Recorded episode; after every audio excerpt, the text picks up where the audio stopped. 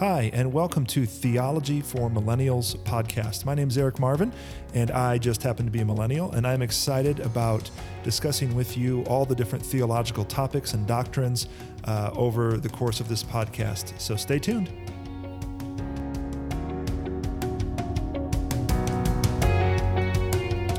Well, I am very excited to be here today doing this podcast. Um, like I said uh, in my last podcast, this is actually part two. So if you are just now tuning in and you haven't heard uh, the previous podcast, uh, basically just a quick rundown of what that was. I did a, um, a podcast where it's the, you know we're, we're answering the question, "What is God like?" So I did a part one, and in that part, I talk about the incommunicable attributes of God. Uh, these are the attributes um, that we can see in a couple of different ways. We can see, in, obviously, in Scripture and in the Bible, we can see attributes of God. Uh, we can also see uh, kind of in His nature, or even in uh, there's evidence of these things within nature itself, and then within uh, humanity, we can see attributes of this as well. And but it, but incommunicable attributes, um, at their essence, are things that we really we we cannot take these on. We kind of can in ways. You know, there's uh, sometimes there's a nuance to all these things. Things like a lot of times an incommunicable attribute is God's holiness. We think of God as holy. That is something we cannot do. In fact, the very word holy is the word that means separate or different from or unique. Well, we can't be that way in respect to God, but we can be holy. So, and in a way, it is communicable, but it's also incommunicable. So, um, but we, we really talk about mainly these ad. We talked about these attributes that we as the human race really cannot um, we, we, cannot take these on. Omniscience, things uh, God is all knowing.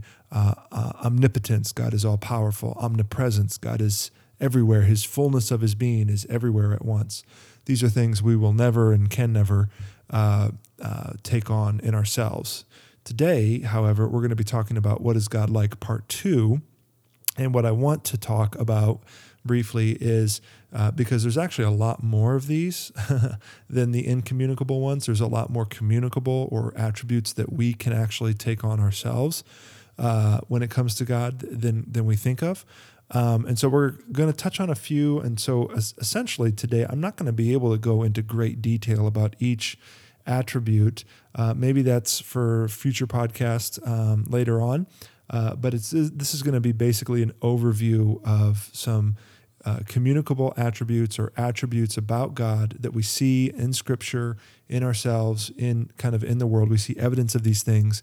These are things that God has revealed to us, and we ourselves can participate uh, in the human experience uh, with with these attributes in the same way that God does. Of course, we're not perfect in in these attributes, but uh, we can uh, begin to uh, do these things as well. But before I get into all that, I have just got to share this. I uh, recently, um, I like to listen to quite a few podcasts. Uh, there's uh, some of my favorites are. Um, recently, I've kind of been listening to a lot of political opinion podcasts. so Ben Ben Shapiro is probably my favorite. Andrew Klavan is another one that I listen to often. Uh, Dan Bongino. I also really find uh, the Joe Rogan podcast very interesting. Uh, Andy Stanley's leadership podcast. I listen to that one, uh, and there's there's a few others. Uh, I've been trying to. Uh, I've been wanting to. Excuse me. I haven't really done it yet, but I have been wanting to listen listen to a podcast by the Bible Project guys.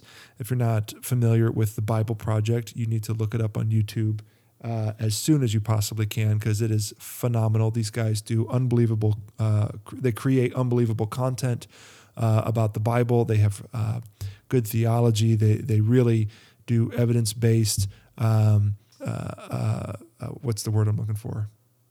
Exegesis, where they pull out truth out of Scripture based on what they on on how they read it and how it's supposed to be read uh, to the like as if it was written to the original audience. So Bible Project guys are great. But I really quick just want to touch base on something I was listening to on the Joe Rogan podcast. I know it sounds kind of crazy, but if you don't listen to his podcast, you really should. He, of course, Joe Rogan is the guy that did, you know, Fear Factor. He is a commentator for UFC. He does a lot. He's a stand-up comedian. He does a lot of things. But on his podcast, he interviews and has a. Dis- it's really not an interview. It's more of just he, di- he has a discussion with really interesting people, and there's really no agenda. It's just kind of, hey, come sit with me. We're gonna chat for an hour to two hours. I feel like. Well, he brought on, this is actually a podcast from like a year ago. He asked uh, a physicist by the name of Brian Cox to come on, and he wanted to talk with him. And the, the discussion they have is truly it's it's unbelievable. It they really talk about some stuff that uh, I just I found it to be very interesting. Uh, you know, as a physicist, Brian Cox, he's actually kind of a famous guy. He's he's been on um, kind of in the spotlight for for a number of years, I think, and he's written quite a few books. He's very very intelligent, but what he's kind of famous for is he talks about physics and he talks about the universe and he talks about um, astronomy and things like that, and he talks about it in such a way that uh, kind of an everyday Joe you know can can hear him and understand it. Uh, and the reason I can tell you that is because that's kind of me, right? Like I don't understand any of this stuff, but when I was listening to him, he said it and explained it in such a way that I could understand it. Well, as they're talking, they they begin to talk about the universe, and uh, he's a physicist, by the way. He's at the University of Manchester in England, so he has this really awesome English accent. And anytime someone talks in an English accent, they automatically are going to sound smarter. But he he talks about some of these um, the universe, and here's a few things that he said, and I found this super interesting, and it, it's going to relate to what I want to talk about today. But he said we don't know where the laws of nature came from. He said, I mean, uh, this is a physicist, a scientist, a leader in his field, and it was it, struck me that he admitted to the fact that he he and we the human human race science cannot explain where law where the laws of nature came from. He also said, "We don't know why the universe began or even if it began." I thought that was really interesting. We don't know why it began, and we actually don't even know if it began. Uh, the other thing, as he said, is if it began, if the universe had a start, it started with an incredible amount of order. Of order. I, that that really struck me because I've always been, and, and, again, here's a little bit of my background. I have grown up in uh, in a family where my dad was a youth pastor, my grandpa was a pastor. I grew up in Christian, you know, private Christian school. I have always gone to private Christian school, uh, studied Bible and all that, and I was always taught and told that. Um, anyone who is atheist or agnostic or believes in evolution believes that the world started out of chaos I was always taught that it was it's all chaos, and we serve a God. You know, the the the counterpoint to that was well, that we are a God of order, and we can see order in the universe. Therefore, you know, God ordered it. In fact, that's even an argument I made for even uh, is, does God even exist? That that's one of the philosophical arguments is that because there's order in this world, there must be someone who has ordered it. And so for him, he he is uh, doesn't seem to be at least from this conversation doesn't seem to be a very religious person but he says and and he says it in such a way that it makes sense is that the universe started with an incredible amount of order now he said something though that I disagree with and this is what he said that I disagree with is he talked about how science, what science is really is, science is the measurement of what we can observe. It's it's measuring observable facts, and that's all it's supposed to be. Science is not something that we really should be arguing about because it, it's not an opinion. It's the way he talked about it is we know the distance between Los Angeles and New York City. Okay, no one's going to argue the distance between Los Angeles and New York City because it's not a, there's no argument to be made. It's it's a verifiable, observable, measurable fact. And that's what science is. And he says he, he, he talks about how there should be a place for theology, but then he makes the argument that theology must operate within that framework.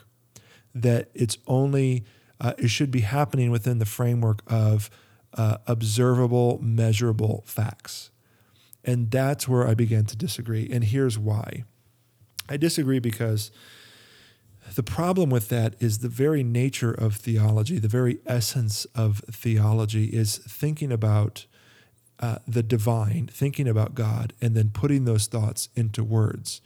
And if you're, th- and, and, if you're, uh, you know, if you spend any time in religion at all, you know that when you begin to think about God and the divine, you are, you are interacting with the supernatural.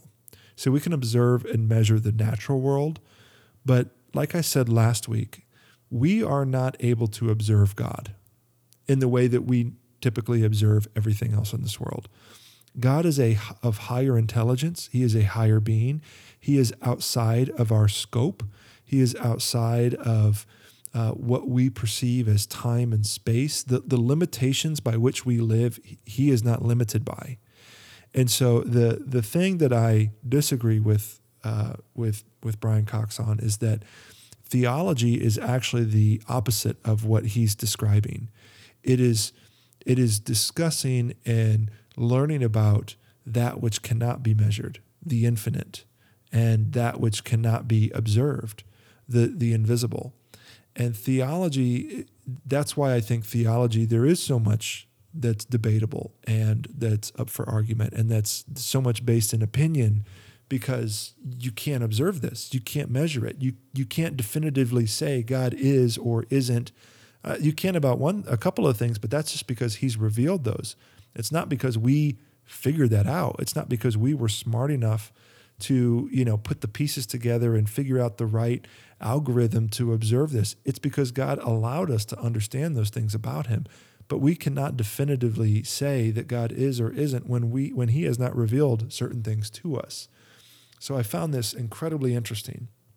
And he said, he said that we must be humble actually in science, that we are not able to answer all the questions of origin. He said we must be humble in science. Now here's my point is if Brian Cox, a leader in his field, a physicist of the University of Manchester who has an immense respect for science and an incredibly intelligent person, says we must be humble in science how much more humble should we be in theology? If we truly are talking about that which cannot be observed or measured, uh, that, that, that's not uh, something that can be replicated in a laboratory, that can be verified through uh, science, if we are actually uh, discussing and participating with the, the divine and the supernatural, then we must be even more humble not to jump to conclusions, not to think we have all the answers. And that leads me into what I want to talk about today, which is the communicable attributes of God. I have been around Christians long enough to know, and I have been living in America my entire life, and, and I am entrenched in Western uh, society and culture and philosophy. And so I know how I know how Americans and how Christians um, and I, I lump myself in this group too because I'm part of this. I know how we think. We tend to think that we have all the answers. We tend to think that we are the smartest person in the room, that we, uh, even if we actually have done no research at all, that we can explain uh, and we can make sense of and we can um, kind of fake our way to be, you know, to be right in a sense. And we have got to we have got to just kill that part of ourselves. Especially when when we're discussing theology and the attributes of God. We have got to humble ourselves to the point where we have got to say, we know nothing. And what we do know is only known because God has chosen to reveal it. And what God has chosen to reveal is just a mere just a, a tiny little portion of who he truly is. It is so small compared to his vastness. There is so much more to him than what we know. What we know is a speck. It's it's just a, a, a blip on the radar compared to the vastness of, of, of our Savior, of, of God, of the divine, of the Holy Trinity. We know nothing and and we cannot figure this out. And so with that, I was just I was blown away by that conversation, and it took a uh, I, again, I, I don't. I'm not going to try to attribute a belief system to Brian because I don't actually know what he is. But I'm going to say, a, a, from what I can gather, a non-religious physicist on the Joe Rogan podcast. To God used that as as a way to speak to me to say, Eric, if he's humble about science and about things we can observe and verify and measure, then you must be even more humble in your um, exploration of who I am. And, and you're trying to understand my character. You need to be even more humble than Brian. And I was blown away by that. So uh, it's highly, highly unlikely. But Brian, if you were ever to listen to this podcast, thank you.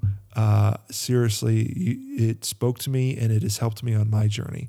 And I appreciate that. And for anyone out there uh, interested in this stuff, interested in in talking about this, go watch his podcast, The Joe Rogan Show, and then Brian Cox is uh, the physicist's name. Okay, so uh, he, I just had to start with that because it it really hit me hard. It was something really powerful.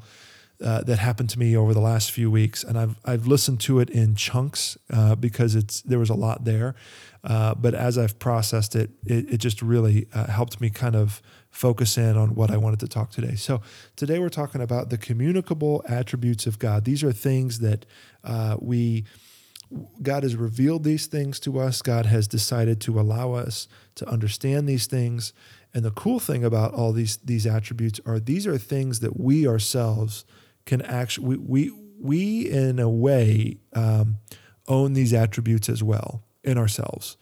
Uh, it's it's a really cool um, way that when we participate in these attributes, like when we tap into these attributes, we in essence are tapping into the same kind of attributes that God also uses as well. And I think that's really cool. Now, again, remember that uh, when we're speaking about God, God is when I when I begin to list some of these attributes, He is He is perfected in them. Okay, so we are not, we obviously are not. Like for instance, one of one of the attributes I want to discuss is wisdom. Wisdom is an attribute. Uh, God uh, is is perfectly wise. However, we are not. Now we can um, we we can at times be wise. We can at times um, have wisdom, and and we can make the right choice at the right time. Uh, but we have obviously not perfected it we uh, we will uh, we will inevitably make the wrong choice at the wrong time, and we will inevitably be unwise. Uh, but God, in all of these, is perfected. So, I kind of want to break this down real quick. And when I say I, I don't really mean I. I'm actually looking at, um, and I've used this book a lot. So again, get used to it. This I love this book, Dr. Wayne Grudem's Systematic Theology: An Introduction to Biblical Doctrine. Uh, it is like the it, it's a great first book if you're interested in this. I would seriously would get Dr. Grudem's book, but he uh, lists out basically a um, an outline, if you will, uh, a way to kind of uh, categorize these attributes. And so he has kind of five main uh, categories and then subsections under each of each for each attribute. So I'm going to share with you the five main categories. Category one attributes describing God's being. All right. Anyone remember old, uh, you know, your English class? There are being verbs. You are in a state of being. It's not. A, it's different from an action verb. An action verb is something that you actually have to choose to do. You you act on it. A being is just a state of, I am in this. I'm in this state. I'm not trying to be. I just am. And so, first category: attributes describing God's being. Second, attributes describing the the, the mental attributes of God, um, his the his mind essentially. Third one, his moral attributes. So attributes dealing with morality. Uh, number four, attributes of purpose. Okay, attributes of purpose. And number five, last, and these are just kind of called summary attributes. Uh, or kind of all-encompassing attributes. They don't really, essentially, they don't really fit under the first four. And so these are ones that that kind of encom- that, that kind of surround everything, uh, and you'll kind of see what those are here in a minute. Okay, so first, attributes describing God's being. Uh, this is um, this, this is an interesting one because he has two subcategories under this. The first one is spirituality, and the second one is invisibility. Okay, spirituality and invisibility. I want to read uh, what Dr. Grudem says about these. Um, so his spirituality is dealing with the attribute of he exists in spirit. So there's uh, actually a very clear verse. Uh, it's blanking to me off the top of my head. I believe it is John chapter four. John, yeah, John chapter four, verse twenty-one. I believe this is when God is, or excuse, when Jesus is, um, or excuse me, John chapter four, verse twenty-four. Uh, when Jesus is talking with the woman at the well, uh, he says that God is spirit. And so this is talking about his being, about his state of his existence. Uh, he's he is not existing uh, in in a physical body. Okay, he is not being limited by uh, a physical body like we are limited. Uh, this kind of um, taps into his um, his omnipresence, the fact that he is uh, everywhere at all times. The fullness of his being is everywhere at all times. but it, he's not parted out it's not like his being is spread out across the universe. It's the fullness of his being is everywhere, but he exists in in spirit. Uh, the second one is invisibility, and let me just flip over to the right page here so that we can see this. This is what Grudem. Uh, this is how Grudem explains this. God's invisibility means that God's total essence, all of His spiritual being, will never be able to be seen by us. Yet God still shows Himself to us through visible, created things. So he is invisible, meaning his his state of being is that the fullness of who God is, we will never fully understand it. Uh, we we will never comprehend the infinite. We will never comprehend his his glory, his holiness, the the the perfection of all these things. We will not we, we won't be able to fully wrap our minds around that because, and here's why, if we could, then then we would be on his level, right?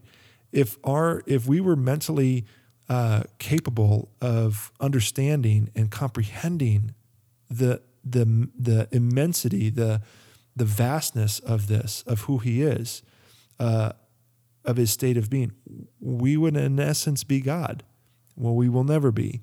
So, in his, in the way his state of being as being invisible doesn't necessarily mean. I mean, part of it is is that he is invisible to us unless he chooses to reveal himself to us. But it's also is it's invisible in that we will never fully comprehend his, the totality of who he is. And so these are his uh, these are um, the attributes of God's state of being. Now, you might be thinking, Eric, uh, both of those, I don't see how we can do those. I don't see how they, uh, I don't see how we have that. Well, here's something you need to think about spirituality. Um, I believe in pretty much all of most, pretty much all of Christianity, and most other religions believe this as well, is that humanity is made up of more than just the temporal. We are more than just a cluster of cells floating through space and time.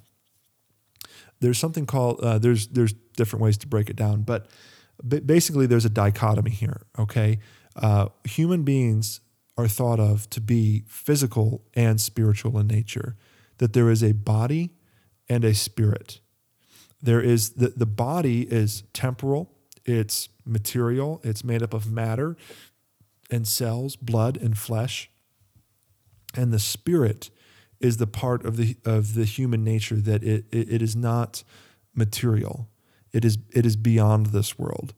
Um, sometimes it's thought of as soul. Sometimes it's thought of as the mind or the heart. But it's that thing about being a human that doesn't really.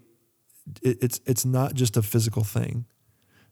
You know, we we tend to pretty much. I mean, I don't know the statistics. I don't have them in front of me, but I would be interested to see, you know, the percentage of people that believe in the human soul in fact, uh, I, I, haven't seen it yet, obviously, because it's not out yet. But I mean, literally, there's a Pixar movie coming out in the near future that's about the human soul, that that piece of us that is immaterial, that is uh, eternal, that will never go away. I think that's interesting. So, in that way, we we have that attribute in the same way God does. Invisibility, okay, uh, is a state of being. In the same way that that God is invisible, uh, our soul the eternal nature of humanity. We don't we can't fully understand that. That again, if if Christianity is correct, if God actually created us, breathed into us the breath of life, and we have an eternal soul, we can't comprehend what the the the, the vastness of that. We I can't comprehend eternity. And so in that way there is a there was a part of me, there is an attribute of me that is invisible to even myself in the sense of I can't fully comprehend the eternal soul. So, in those ways, again, we can we have this these kind of attributes that God has. Uh, the next ones are uh, his mental attributes. So these are what Grudem has as subcategories: knowledge, uh, for God, omniscience, that He's all knowing, but knowledge, wisdom, and truthfulness. Okay, think about that. We we can attain knowledge, we can obtain it, we can we can learn and adapt there's an attribute there. And remember, in God, it is perfected. There is no more knowledge for him to gain. He has it all. But for us, we can continue to grow and adapt and learn and innovate and be creative. But we can we can gain knowledge. Wisdom is the one that I mentioned earlier. I want to read something real quick. This is kind of an interesting quote uh, by A.W. Tozer. A.W. Tozer writes this about God's wisdom. He says, Wisdom, among other things, is the ability to devise perfect ends and to achieve those ends by the most perfect means. It sees the end from the beginning, so there can be no need to guess or conjecture. Wisdom sees everything in focus, each in proper relation to all, and is thus able to work toward predestined goals with flawless precision. He's speaking, he's speaking about the wisdom of God. Okay, now obviously we can't do that. Uh, we cannot see the future in perfect focus in order to, you know, working toward predestined goals with flawless precision. Obviously, we cannot do that. But let me ask you this Have you ever been in a situation where a decision needs to be made, maybe in your job or with your family or with friends, but you know a decision needs to be made, and it's almost as if the future in your mind is just crystal clear of what's going to happen? And because of that clarity, you can sit there and you can make the decision that needs to be made in order for that outcome to happen. Has have you ever felt that or experienced that?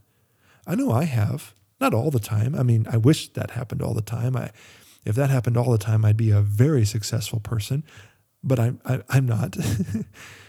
but it, we have that at times. There's glimpses of that in human nature in, the human human experience where we could be sitting there and maybe because of our life experience or maybe because of our education or maybe because of and the maybe because of the way the way God has gifted us we can be sitting there and and with crystal clear clarity we can see what is to come and we can make the right decision at the right moment in time to see the right outcome come to fruition that's really cool so in that way, we can participate. Okay.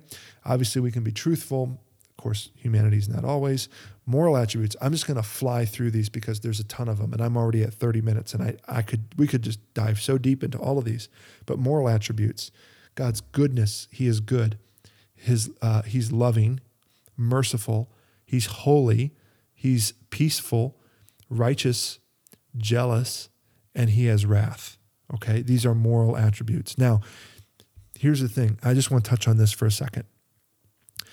With God's moral attributes, we those last two, you know, or even the the the third to last one, righteousness, or the, another word that you could use for righteousness is justice. Okay, but definitely those last two, jealousy and wrath. We don't tend to think of those as good things. Okay, I I, I know that. I, I know that we kind of live in this era right now in in Christendom. We kind of live as Christians culturally we kind of live in this time where if we could, we would redact many parts of the Bible so that we didn't have to read them. We would redact a lot of the Old Testament where God is jealous and he does not allow anything else to take his place on the throne of the hearts of his people. And we we tend to we want to almost blot out the moments where God is full of wrath and punishes those who whom he loves. But again, remember, he does this in lieu of all the others. Okay? It, it's not like he taps into one and it's fully that without the others. God's love and his wrath work perfectly in harmony together. When, when he is wrathful, he is also loving. And when he is loving, he is also jealous and full of wrath. They never go away. They are working in perfect unison together. And so we have to remember these things. You can't you you really you can't take these out of again, these are not these are not things that you can just explain away because as I said before, we didn't discover these things. God revealed them to us. So when we remember that, he is and think about this. Maybe this is a good question to ask. Why would God choose to reveal the attribute of wrath to us? Think about it. Why would he choose to reveal the attribute of wrath? Think about the good that comes from that, actually. There's a lot of good. I can tell you this as a parent, I have chosen to reveal my wrath to my two uh, children. I, I have chosen to do that.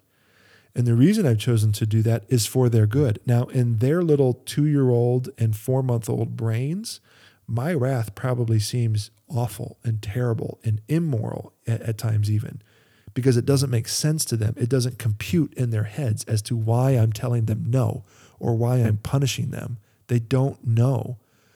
But when they grow and when they learn more, they will get to a point where they will begin to understand that my wrath was actually uh, happening because of my love. And in the same way, God does that on, a, on an infinitely higher level than we could ever imagine. So, those are his moral attributes. We also have his attributes of purpose. These are his, his will, freedom, omnipotence, or power, his sovereignty. And then we have summary attributes perfection, blessedness, beauty, and glory. And I wish I could just sit there and I, I wish I could just dive into all of these. I really wish I could. But the problem is, is I'm already at 32, almost 33 minutes, and uh, I won't be able to keep you guys for that long. And so I understand that. But we'll have to t- uh, maybe dive into these another time um, later on in the future. But here's what would be what I want to leave you with um, after this podcast is, is now done. This is what I'd like to leave you with is my challenge to you is, is to go and pick a couple of these attributes and begin to go look for them. Begin to look begin to look for where God has chosen to reveal these attributes, whether it be in scripture or whether it be in in the evidence in nature or the evidence in the universe or the evidence in humanity. Wherever you need to look, look for these attributes of God. And, and maybe say a quick prayer that you would just ask God to, to help you be aware, to help you be uh, vigilant, and to see with clarity these attributes when they are put on display. I know they're hard to understand, and, and here's why. They're difficult to understand because of because of God's scope, size, and perfection, we won't fully be able to understand each attribute as a perfected attribute. I get that. But we, as we sit here and in faith rely on God to reveal his nature and his attributes to us, we will be able to have a closer and deeper relationship with him as we wait. And so, my challenge to you tonight would be that is to, in faith, to simply wait and pray and be on the lookout for the attributes of God. This is Theology for Millennials. Thank you for tuning in today. Have a great week.